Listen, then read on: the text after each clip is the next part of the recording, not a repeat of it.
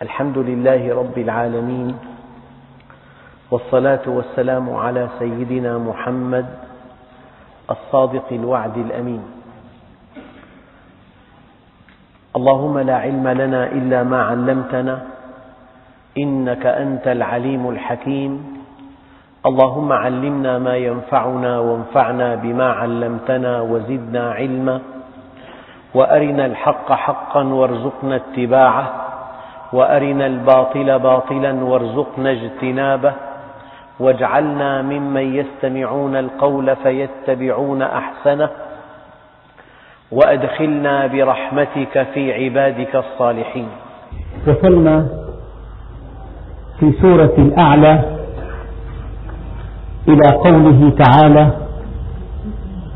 فذكر إن نفعت الذكرى.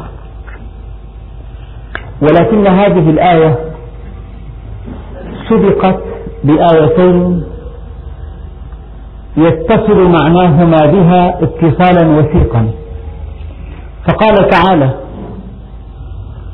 سنقرئك فلا تنسى إلا ما شاء الله. إنه يعلم الجهر وما يخفى ونيسرك لليسرى. فذكر إن نفعت الذكرى. فذكر إن نفعت الذكرى لها علاقة بما قبلها. ما قبلها سنقرئك فلا تنسى. عبء الحفظ ليس عليك ولكن علينا. أنت لا تنسى. وإنك موثق لغايتك ونيسرك لليسرى. الآن بعد أن حفظت فلا تنسى وبعد أن بشرك الله عز وجل بتيسير دعوتك الآن فذكر إن نفعت الذكرى. هذا أمر لسيدنا رسول الله صلى الله عليه وسلم وينسحب بالتبعية على كل مؤمن. فذكر بماذا؟ بعظمة الله. ذكر بعدالته. ذكر بيوم الحساب. ذكر بأوامره. ذكر بنواهيه. ذكر بالدعوة إلى العمل الصالح. ذكر بحفظ الأمانة. ذكر بحفظ العهد. فذكر. طبعا الفعل إذا حذف منه المفعول به أطلق لو ربنا عز وجل قال ذكر الناس بعظمتي. صار التذكير محدود. لكن فذكر بأي بكل شيء. سواء عليك أعرفت الناس بالله أم ذكرتهم باليوم الآخر أم حذرتهم من عذاب النار أم حمستهم للعمل الصالح أم وقيتهم من المعصية. كل هذا تذكير. سيدنا موسى فيما يروى عنه أنه قال مرة في المناجاة يا ربي أي عبادك أحب إليك حتى أحبه بحبك؟ قال يا موسى أحب عبادي إلي تقي القلب نقي اليدين لا يمشي إلى أحد بسوء. أحبني وأحب من أحبني وحببني إلى خلقي. فقال يا رب إنك تعلم أني أحبك وأحب من يحبك فكيف أحببك إلى خلقك؟ قال ذكرهم بآلائي ونعمائي وبلائي. الفقرة الأخيرة من هذا الحديث القدسي توضح هذه الآية. فذكر يعني ذكرهم بآلائي. إذا حدثت إنسان عن المجرة عن الشمس عن القمر عن المذنبات عن المسافات في الكون فلا أقسم بمواقع النجوم وإنه لقسم لو تعلمون عظيم. هذا باب من أبواب التذكير. هذا صنف الدعوة إلى الله. ذكرهم بآلائي. إن ذكرتهم بالأرض وحجمها وجاذبيتها وكرويتها ودورانها حول نفسها وميل محورها ومائها وبرها وبحارها وجبالها وأنهارها. فذكر. وإن ذكرتهم بالنبات أنواعه وأصنافه وبذوره وأشجاره والمحاصيل والغابات أشجار الأخشاب أشجار الزينة أشجار الحدود أشجار الفاكهة. الأشجار دائمة الخضرة الأشجار المتساقطة الأوراق المحاصيل والحكمة من خلقها وطريقة قطفها وحصادها تذكر؟ إن ذكرتهم بالحيوانات مليون نوع من أنواع السمك في البحار. مليون نوع وأشكالها الأسماك الكبيرة والصغيرة. وأسماك الزينة والأسماك التي تنشر بقعة من الزيت حولها والأشجار الحبرية تنشر بقعة من الحبر تختفي بها والأشجار المكهربة وعفوا وأسماك القاع. هذه فذكر إن نفعت الذكرى. ذكر وإن ذكرته ذكرت الإنسان بخلقه كيف خلق من ماء مهين؟ عضلاته أعصابه شرايينه أوردته عظامه أجهزته المتعددة. كيف يتذكر؟ كيف يفكر؟ كيف يحاكم؟ كيف ينسى؟ كيف ينبض قلبه؟ كيف يتنفس؟ كيف يهضم الطعام؟ كيف يطرح الفضلات؟ فذكر. فالتذكير في الآلاء هي فقرة والتذكير بالنعماء. ذكرهم بآلائي ونعمائي النعماء هذا الهواء الذي نستنشقه. ما سر ثبات نسبه؟ الأكسجين إلى الآزوت نسب ثابتة. مع أن بني البشر يتنفسون منذ آدم وحتى قيام الساعة. والنبات يتنفس. من جعل هذه النسبة ثابتة؟ من جعل من خلق حركة الرياح. جعل قطبين وجعل خط استواء وجعل بحار وجعل صحارى وجعل جزر. يقول لك منخفض متمركز فوق قبرص. قبرص لها وظيفة كبيرة في الأمطار أمطار الشرق الأوسط. من خلق هذا؟ هذه كلها نعم. والبلاء ذكرهم بالفيضانات والزلازل. هو القادر على أن يبعث عليكم عذابا من فوقكم أو من تحت أرجلكم. أو يلبسكم شيعا ويذيق بعضكم بأس بعض. الأمراض النفسية المصائب النفسية الهم الحزن القلق الجسمية أنواع الأمراض الأمراض المستعصية الأمراض المزعجة. الفقر الضيق الإهانة في عذاب أليم في عذاب عظيم في عذاب مهين. ذكره وذكر. إذا يا محمد ذكر ويا أيها المؤمن ذكر. لكن الآية تقول فذكر إن نفعت الذكرى اختلف العلماء في تفسير كلمة من بالذات. ذكر إن. بعضهم قال هذه إن شرطية. يعني لا تذكر إلا إذا نفعت الذكرى. من هذا التفسير يستنبط أقوال كثيرة. فسيدنا علي قال ما من أحد محدث قوما حديثا لا تبلغه عقولهم إلا كانت كان عليهم فتنة. في حديث آخر شريف لسيدنا رسول الله.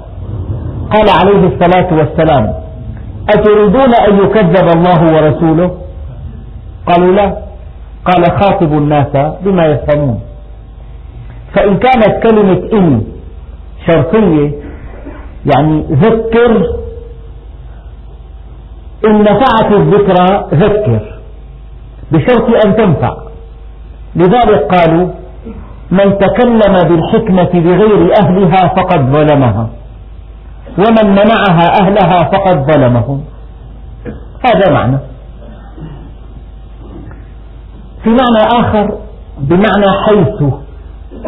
فذكر حيث تنفع الذكرى. يعني كلما وجدت فرصة ذكر. وكلما وجدت وسيلة ذكر. وكلما وجدت قلبا واعيا ذكر. كلما وجدت فرصة قاعد مع شخص مسافر بالطريق أربع ساعات ذكره هي فرصة.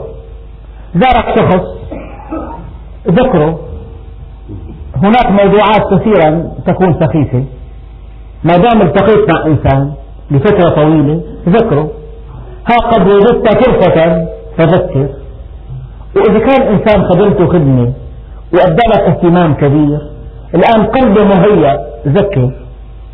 حيث حيث يعني ذكر حيث وجدت فرصة. وذكر حيث وجدت قلبا واعيا.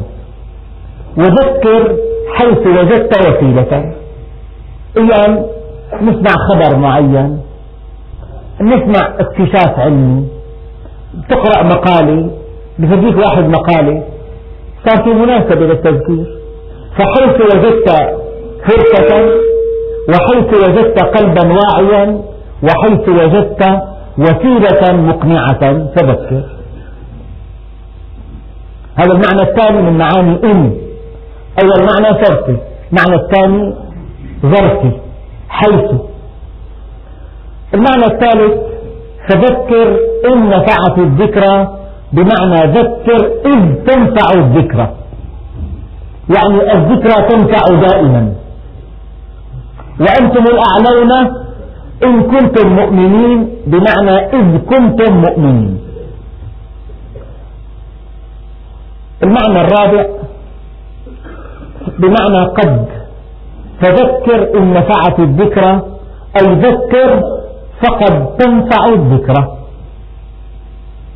صار بمعنى إن الشرطية بمعنى حيث الظرفية بمعنى قد التي تغرب حرف تحقيق إن جاءت قبل فعل ماضي وتغرب حرف تقليل إن جاءت قبل فعل مضارع وبمعنى إن بمعنى الثبوت. فذكر إن نفعت الذكرى. يعني أكبر مهمة في الحياة أمام المؤمن أن يذكر عباد الله عز وجل بعظمة الله. ذكرهم بعظمته عن طريق آلائه وذكرهم بنعمه وذكرهم بنقمه. إذا ذكرتهم بآلائه يعظمونه وإذا ذكرتهم بنعمه يحبونه. وإذا ذكرتم ذكرتهم ببلائه يخافون منه. لا بد من أن يجتمع الخوف والمحبة والتعظيم. لا بد من أن يجتمع في قلب المؤمن الخوف والمحبة والتعظيم. إن ذكرتهم بآلائه يعظمونه. وإن ذكرتهم بنعمه يحبونه. وإن ذكرتهم بنقمه يخافون منه. لذلك قال عليه الصلاة والسلام أحبوا الله لما يغزوكم به من نعمه وأحبوني بحب الله وأحبوا آل بيتي بحبي. فقيل يا رسول الله من هم آل البيت؟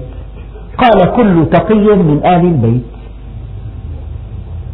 في حديث آخر أنا جد كل تقي ولو كان عبدا حبشيا. فذكر إن نفعت الذكرى. الآيات التي قبلها. ها قد أقرأناك فلا تنسى. وها قد يسرناك لليسرى فذكر. التذكير مبني على هاتين الآيتين أو على هذين السببين. ها قد أقرأناك فلا تنسى. وها قد يسرناك لليسرى فذكر. يعني إذا الإنسان زودوه بخبراء. وعطوه دعم كافي ما يتحرك. واحد قام بمشروع. جاءه خبراء من أعلى مستوى وجاءه دعم مالي من أعلى مستوى. وبقي واقفا نقول له ماذا تنتظر؟ ها قد أقرأناك فلا تنسى وها قد يسرناك لليسرى. فذكر إن نفعت الذكرى. فالآيات هي إذا أردنا أن نسحبها قريبا للمؤمن. ها قد عرفت شيئا من كتاب الله. وها قد يسرنا لك عملك في الدنيا. فلماذا لا تذكر بنا؟ لماذا؟ فاذكروني أذكركم. واشكروا ولا تكفرون. فذكر, فذكر إن نفعت الذكرى. صار معنى إن بمعنى قد بمعنى حيث بمعنى إن بمعنى الشرط إن حرف شرط لازم بمعنى حيث الظرفية بمعنى قد بمعنى إن أي الذكرى تنفع قطعا.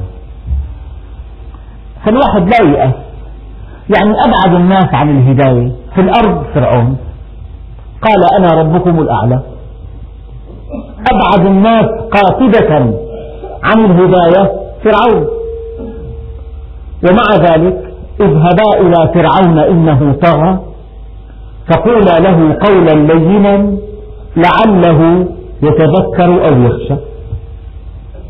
في رجل أراد أن يعظ إنسانا بقسوة فقال له لما القسوة يا أخي؟ لقد أرسل الله من هو خير منك إلى من هو شر مني أرسل موسى إلى فرعون. طبعا موسى خير منك. وفرعون شر مني ومع ذلك فقولا له قولا لينا لعله يتذكر أو يخشى. من أمر بمعروف فليكن أمره بمعروف. ولو كنت فظا غليظ القلب لانفضوا من حولك. فاعف عنهم واستغفر لهم وشاورهم في الأمر. فهذه الآية دقيقة جدا وينبغي أن تكون في قلب كل منا. فذكر إن نفعت الذكرى. وهل المؤاخذ بما نقول ألا يضحك يا سعد يا معاذ وهل يكب الناس في النار في جهنم على مناخرهم إلا حسائد ألسنتهم؟ لا يستقيم إيمان عبد حتى يستقيم قلبه ولا يستقيم قلبه حتى يستقيم لسانه. فهذا اللسان ينبغي أن يكون ذاكرا لله عز وجل. دخل على سيدنا عمر بن عبد العزيز وفد الحجازيين. يتقدمهم غلام صغير لا تزيد سنه عن أحد عن إحدى عشرة سنة. فغضب سيدنا عمر وقال يا غلام اجلس وليقم من هو أكبر منك سنا. وفد طويل عريض جاء من الحجاز يتقدمهم غلام صغير. سنه إحدى عشرة سنة. فقال هذا الغلام الصغير أصلح الله الأمير. المرء بأصغريه قلبه ولسانه. فإذا وهب الله العبد لسانا لافظا وقلبا حافظا فقد استحق الكلام. ولو أن الأمر كما تقول لكان في الأمة من هو أحق منك بهذا المجلس. إذا وهب الله العبد لسانا لافظا وقلبا حافظا أمرني ربي بجفء خشية الله في السر والعلانية. كلمة العدل في الغضب والرضا. القصد في الفقر والغنى. وأن أصل من قطعني. وأعفو عمن ظلمني. وأعطي من حرمني. موطن الشاهد الآن. وأن يكون صمتي فكرا. ونطقي ذكرا. ونظري عبرة. صمتي فكرا. إذا, فك... إذا كان صمت فكر. ونطقي ذكرا ونظري عبرة. ما ذكرني عبدي في نفسه إلا ذكرته في ملائكتي. ولا ذكرني في ملأ من خلقي إلا ذكرته في ملأ خير منهم. فاذكروني أذكركم واشكروني ولا تكفرون. يعني إذا كان الله عز وجل أعطاك إمكانيات أن تذكر الناس بالله عز وجل فهذا فضل من الله عليك كبير. إذا أراد ربك إظهار فضله عليك خلق الفضل ونسبه إليك.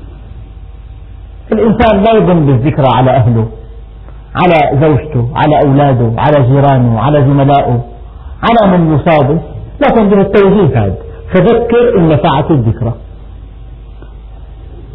فذكر حيث نفعت الذكرى يعني الوقت المناسب والقلب المناسب والكلام المناسب. الوقت المناسب إذا واحد مشغول بقضية تعال ذكر لا الله يرضى عليك. موضوع منا فاضيين به هلا. يصدق لكن فضي. ارتاح نفسه. أخذ موافقة. تسمع الصفة أخذ موافقة. سمحوا له بالبضاعة خلاص. هلا بقى ذكره فإذا فرغت فانصب وإلى ربك فارغب. ذكر حيث وجدت فرصة. وجدت قلبا واعيا وجدت وسيلة. هذا التذكير. فذكر إي يعني الذكرى تنفع دائما. فذكر بمعنى قد فقد تنفع الذكرى. شفت واحد شارب خمر. يا أخي الله رحيم غفور. الصلحة بلمحة قال له يمكن يبكي؟ شارب خمر. عاصي ما بيصلي. إيه هي بمعنى قد. فذكر فإن الذكرى تنفع المؤمن. بمعنى قد. فقط تنفع الذكرى. العوام بيقولوا كلمة اضربها الطينة بها الحيط. إذا ما لازم تتعلم الإنسان همه الأول المؤمن أن يدعو إلى الله عز وجل. قل هذه سبيلي أدعو إلى الله على بصيرة أنا ومن اتبعني. فذكر إن نفعت الذكرى. سيذكر من يخشى. ويتجنبها الذي لا يخشى. هيك لازم يكون الكلام. سيذكر من يخشى ويتجنبها الذي لا يخشى. ربنا عز وجل قال ويتجنبها الأشقى. بها البلاغة هي بها تبديل الكلمات. صار الذي لا يتذكر أهو الأشقى. الأشقى. الأشقى على وزن الأفعال. اسم تفضيل. يعني الأشقى إطلاقا. الأشقى في الدنيا. والأشقى في الآخرة. الأشقى في تفكيره والأشقى في حياته النفسية والأشقى في حياته الزوجية والأشقى مع أولاده والأشقى في تجارته والأشقى في تعامله والأشقى في وظيفته والأشقى في خريف عمره والأشقى ساعة موته والأشقى في البرزخ والأشقى في الآخرة. فذكر إن نفعت الذكرى فيذكر من يخشى. الذي يتذكر صاحب القلب الحي علامة حياة القلب الخشية. القلب الذي ينبض بالحياة هو الذي سيتذكر.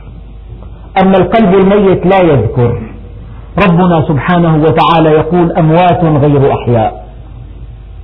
كأنهم خشب مسندة. كأنهم حمر مستنفرة مثل الذين حملوا التوراة ثم لم يحملوها كمثل الحمار يحمل أسفارا. هذا القلب الذي لا يذكر هو قلب ميت. علامة الحياة الخشية أخص ثمار العلم الخشية.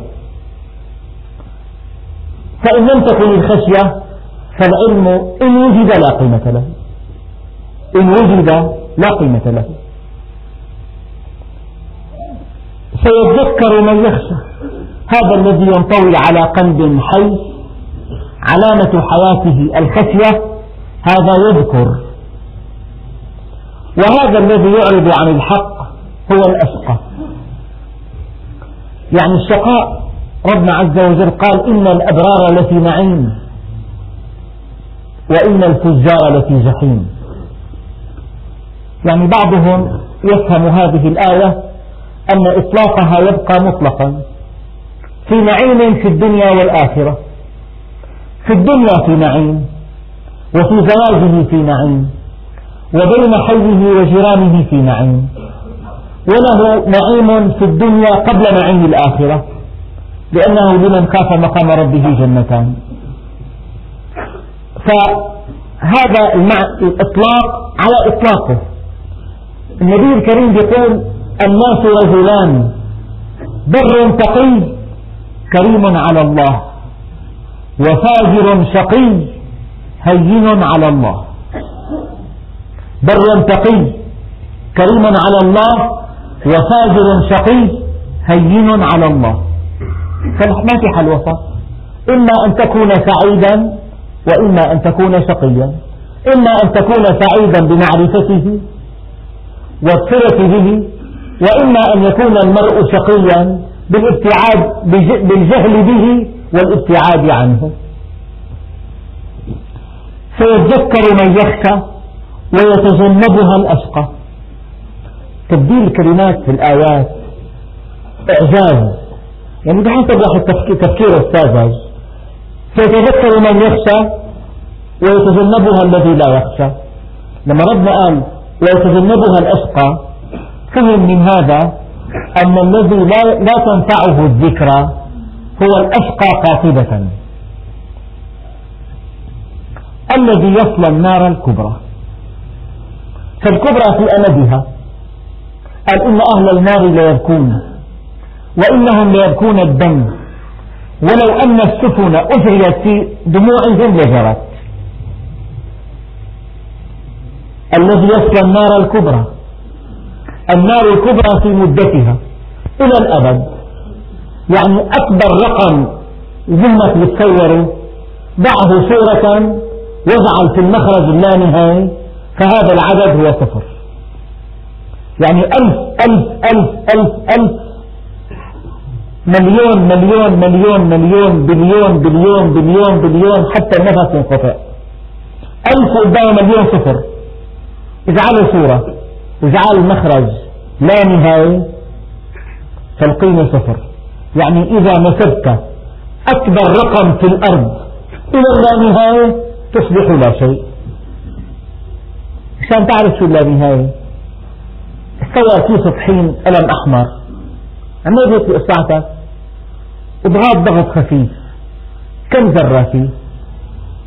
إذا كل ذرة مليون سنة استوى في سطحين كم مليون سنة؟ كيفين طحين؟ طحين القطر العربي السوري كم مليون سنة؟ طحين العالم كم سنة؟ إذا كان كل ذرة طحين مليون مليون سنة والأبد أطول. الأبد صعب تصوره. لما ربنا عز وجل بيقول خالدين فيها أبدا. لذلك كلمة من القلب. كل عطاء ينتهي بالموت ليس بعطاء. الكريم لا يفعل هذا. ما دام ما دام العطاء ينتهي بالموت لا يسمى عطاء.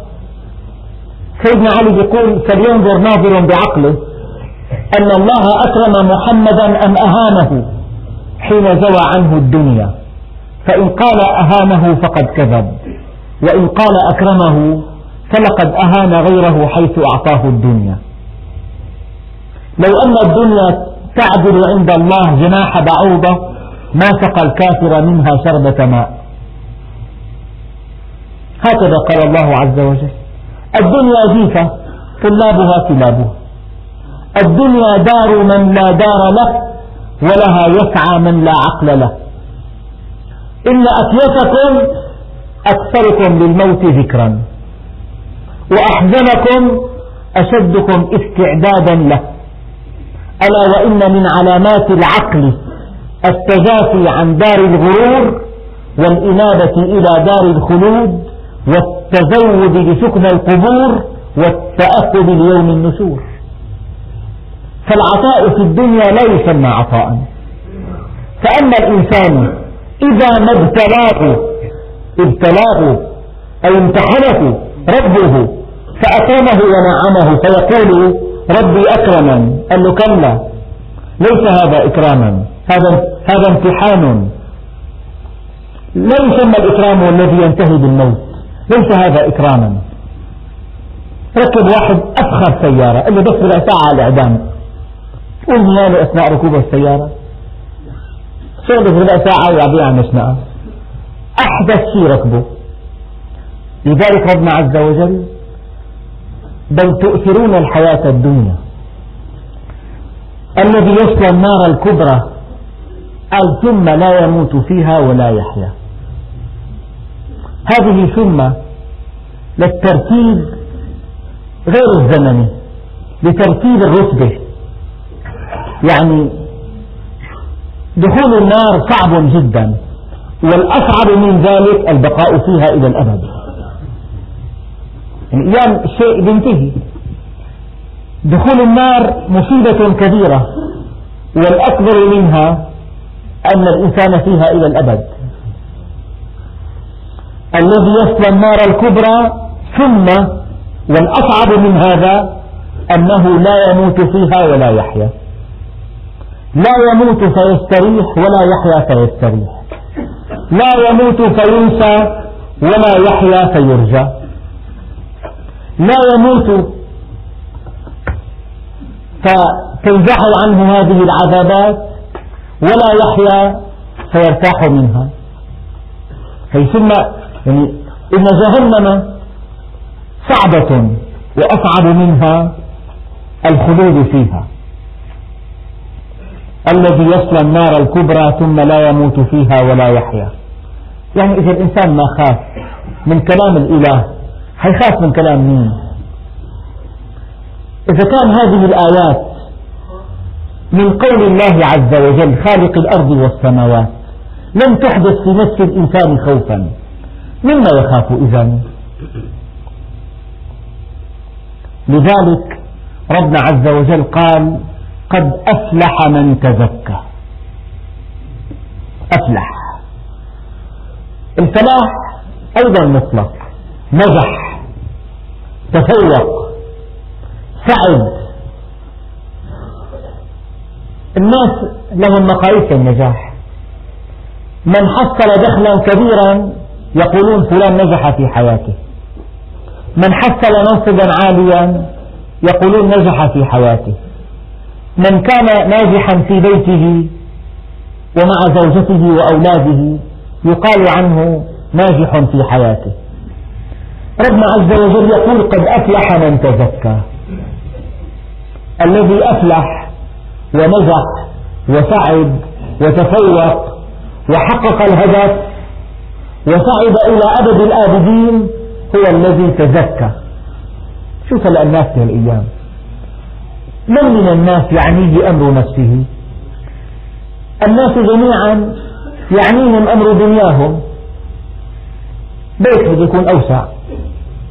مزين.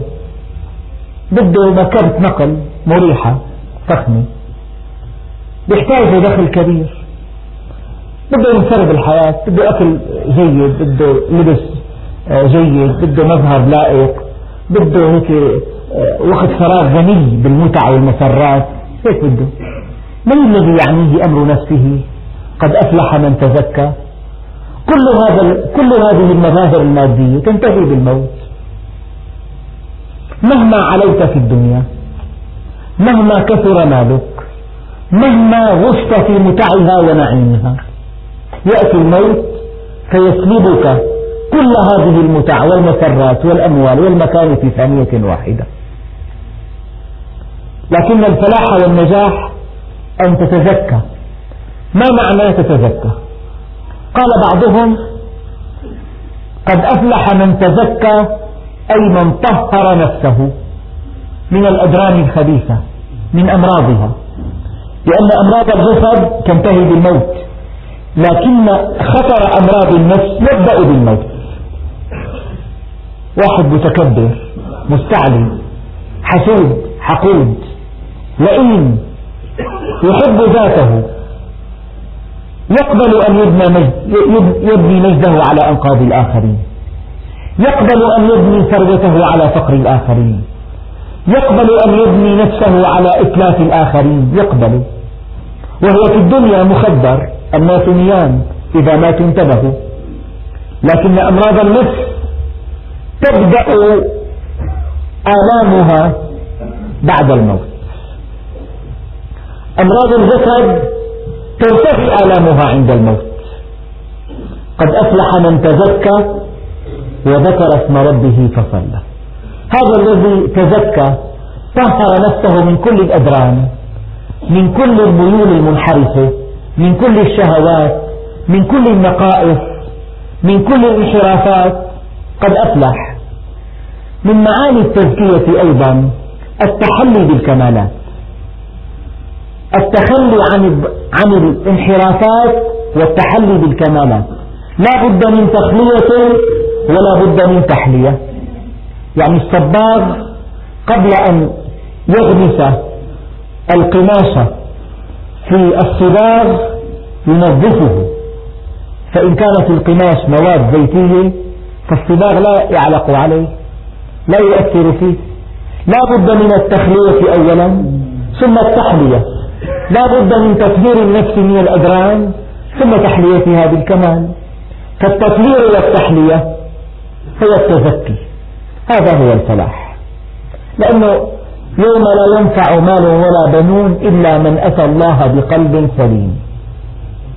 الجهود الكبيرة التي يبذلها الإنسان في الدنيا كي يطهر نفسه من كل درن من كل عجب من كل شرك من كل استعلاء من كل آه كبر من كل حقد من كل ضغينة من كل أثرة من كل حب الذات.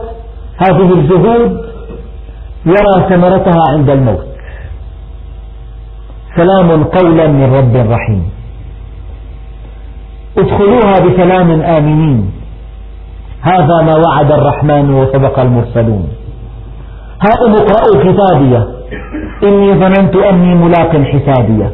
فهو في عيشة راضية في جنة عالية قطوفها دانية. كلوا واشربوا هنيئا بما أسلفتم في الأيام الخالية. إنهم كانوا قبل ذلك محسنين. كانوا قليلا من الليل ما يهجعون وبالأسحار يستغفرون. وفي أموالهم حق معلوم للسائل والمحروم.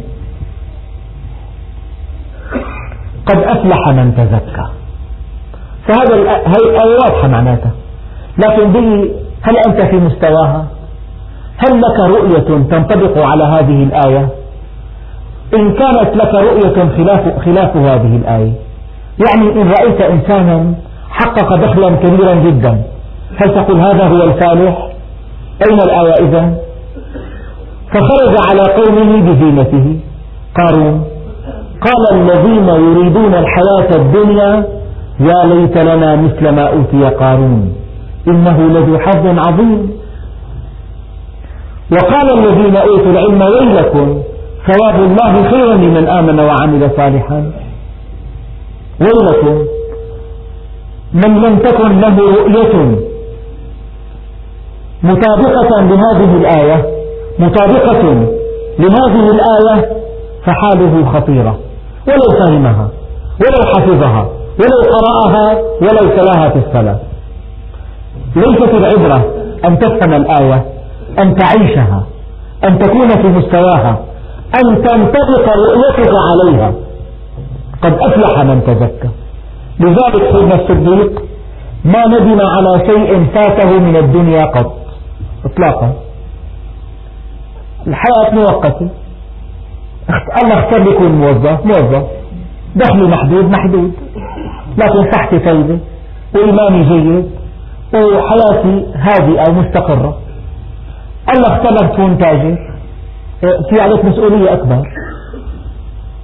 الله اختار لك تكون بحال معين. هذه كلها أشياء ليست في جوهر الحياة. الجوهر أن تعرف الله والجوهر أن تكسب حياتك. فليتك تحلو والحياة مريرة وليتك ترضى والأنام غضاب وليس الذي بيني وبينك عامر وبيني وبين العالمين خراب. إذا صح منك الوصل فالكل هين وكل الذي فوق التراب تراب. قد أفلح من تزكى قد أفلح من تزكى وذكر اسم ربه فصلى. ربنا عز وجل كيف تزكو النفس إذا ذكرت اسم الله فصليت؟ طريق التزكية. يعني الإنسان عليه أن يعرف أسماء الله الحسنى. الله سبحانه وتعالى ليس له صفات له أسماء لأن الصفات تتحول وتتغير. ولله الأسماء الحسنى فادعوه بها. إن لله تسعة وتسعين اسما من أحصاها دخل الجنة. هل عرفت رحمته؟ هل عرفت لطفه؟ هل عرفت قدرته؟ هل عرفت حكمته؟ هل عرفت حنانه؟ هل عرفت رأفته؟ ماذا عرفت عنه إذا؟ يعني إذا كان شفت هيك بلاء عام. والله شو بحير وين الله؟ لا تعرفه أنت إذا. أنت لا تعرفه. إذا كان أنت أنت شو عامل لحتى الله يعطيه المصائب لك فلان ما في دين عم يزداد قوة وفلان ماشي منيح وكل يوم مصيبة. كأنك تشك في حكمته. أنت لا تعرفه إذا. ماذا تعرف عن حكمته. ماذا تعرف عن عدالته؟ ولا تظلمون فتيلا. لذلك قد أفلح من تزكى لا تزكو النفس إلا إذا ذكر صاحبها. اسم ربه فصلى. من ذكر اسم ربه فقط لا تزكو نفسه. لا بد من معرفة الله ولا بد من الإقبال عليه. المعرفة من دون تحرك لا قيمة لها. إني ذاهب إلى ربي سيهدين ففروا إلى الله جميعا.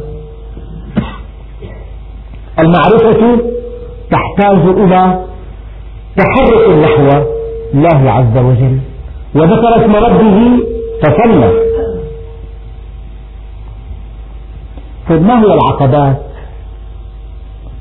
التي تقف بين الناس وبين أن يحققوا النجاح والفلاح؟ وبين أن يحققوا هذا الفلاح والتفوق وبين أن يزكوا نفوسهم وبين أن يذكروا اسم ربهم فيتصلون به. ما العقبات؟ قال تعالى إنكم لا تفعلون ذلك بل تؤثرون الحياة الدنيا تؤثرون الدنيا العاجلة على الآخرة الباقية تؤثرون عرضا تافها سخيفا قليلا مؤقتا. على جنة عرضها السماوات والأرض. بل تؤثرون الحياة الدنيا. إذا ربنا عز وجل عرف الفلاح. ورسم طريقه وبين عقباته. عرف الفلاح هو التزكي تطهير النفس من أذرانها وتحليتها بالكمال. تهيئا لها لتكون في جوار الله عز وجل إلى أبد الآبدين. أي تعريف الزكاة التزكي طريق هذه هذه التزكية أن تعرف الله وأن تتصل به. العقبة هي الدنيا. حب الدنيا رأس كل خطيئة. حبك الشيء يعمي ويسم بل تؤثرون الحياة الدنيا والآخرة خير وأبقى. رب عز وجل يقدم لكم هذه النصيحة. هلا واحد يقول له أخي تقبل ألف ورقة بالشهر. تقبل خمسة آلاف دفعة واحدة فقط ما في غيرها لما تشتغل 500 طوال الحياة. لك لا كل شهر 500 بيعمل حساب 5000 كم 500 10 500 يعني 10 أشهر بينتهوا. أما على طول إذا عشت 30 سنة مع إذا كان كل شهر 500 بالسنة 6000 بثلاثة حوالي 180 ألف. أو 18 ألف تقريبا. المبلغ ضخم 180 ألف. أنا بقدر آخذ 5000 دفعة واحدة. اترك 180 ألف. لا أخذ 500 كل شهر ما بدي 5000 طيب. هذا خيار. إذا كان خير الإنسان تأخذ لك مليون كل شهر طوال حياتك لما بس 100 ليرة دفعة واحدة. صار بقى إذا قال لك لا بدي 100 ليرة دفعة واحدة يكون بده قصير الساعة. مو معقول. والآخرة خير وأبقى. ليس فقط أبقى بل هو خير. كلام رب رب العالمين. إذا واحد ما صدق بيكون أحمق. بيكون ما عنده فكر إطلاقا. والآخرة خير وأبقى. إلى الأبد. هلأ واحد بيتم في بيته بركب حاله؟ بعد ما بينتهي يمكن أسبوع أسبوعين يجي الأجل. به النعش طلع أفقي فات واقف طلع أفقي على باب صغير بحطوا له قبر بياكلوا على ريحه الأكل ما لذة وطاب وبعد جماعة بيضحكوا. بعد شهر بيروحوا سيران بعد سنة يفكوا الحزن نهائيا كما ما كان والبيت هو اشترى هو رتبه. معناته الحياة فيها انتهاء. الذكاء أن أن تعمل إن أكيسكم أكثركم للموت ذكرا. الكيس من دان نفسه وعمل لما بعد الموت. والعاجز من أعطى نفسه هواها وتمنى على الله الأماني بل تؤثرون الحياة الدنيا والآخرة خير وأبقى. إن هذا لفي الصحف الأولى. ليس هذا الكلام. يعني شيء جديد. ليس هذا الكلام لم يذكر من قبل هذا كلام قديم. هذه الحقائق أزلية وأبدية. لم تكن في القرآن فحسب بل في التوراة والإنجيل. وصحف إبراهيم وموسى. جاء في الإنجيل أنا الطريق والحق والحياة.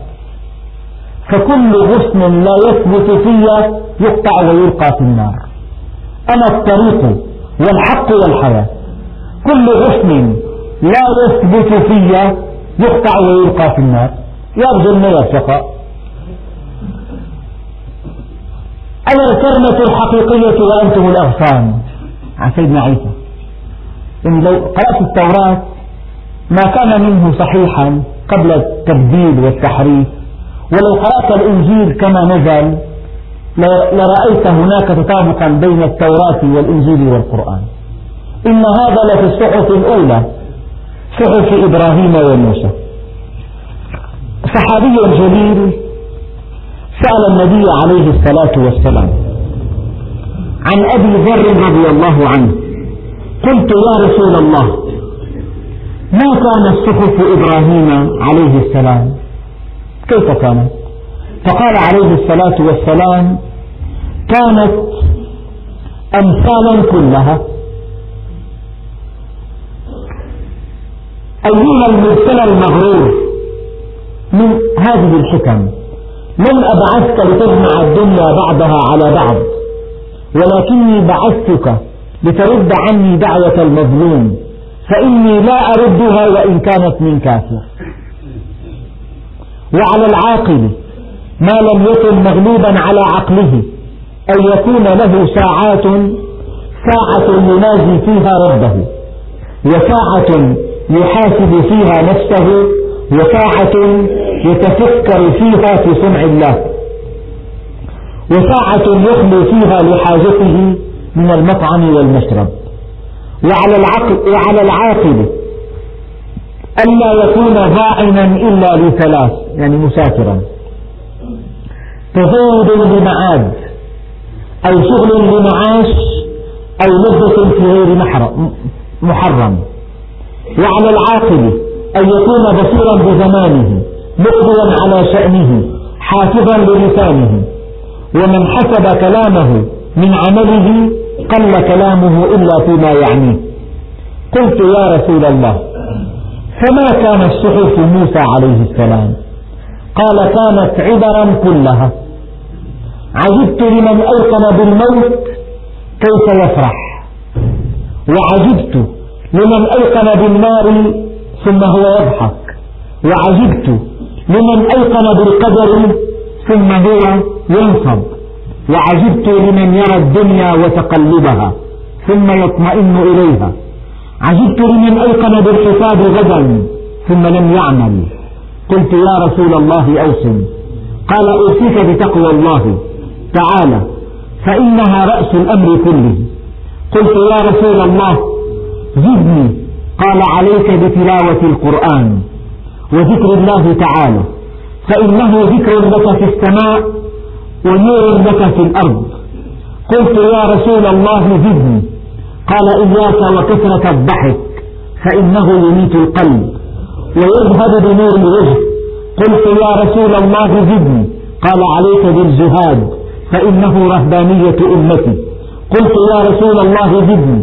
فقال أحب المساكين وجالسهم. قلت يا رسول الله زدني. قال انظر لمن هو تحتك ولا تنظر إلى من هو فوقك. فإنه أجدر ألا تزدري نعمة الله عليك. قلت يا رسول الله زدني. قال قل الحق وإن كان مرا. قلت يا رسول الله زدني. قال ليردك عن الناس ما تعلمه في نفسي من نفسك. ولا تجد عليهم فيما تأتي. تجد عليهم أي تغضب عليهم. فيما تأتي أنت من أعمال. وكفى بك عيبا أن تعرف من الناس ما تجهله من نفسك. وتجد عليهم فيما تأتي. ثم ضرب بيده على صدري وقال يا أبا ذر لا عقلك التدبير ولا ورعك الكف ولا حسنك حسن الخلق. هذا بعد, بعد ما في صحف إبراهيم وموسى. فربنا عز وجل يقول بل تؤثرون الحياة الدنيا والآخرة خير وأبقى إن هذا لفي الصحف الأولى صحف إبراهيم وموسى. الحق قديم. منذ أن خلق الله الأرض ومن عليها هذا هو الحق. وهذا هو الطريق المستقيم. فمن سار عليه سعد ومن حاد عنه شقي والحمد لله رب العالمين.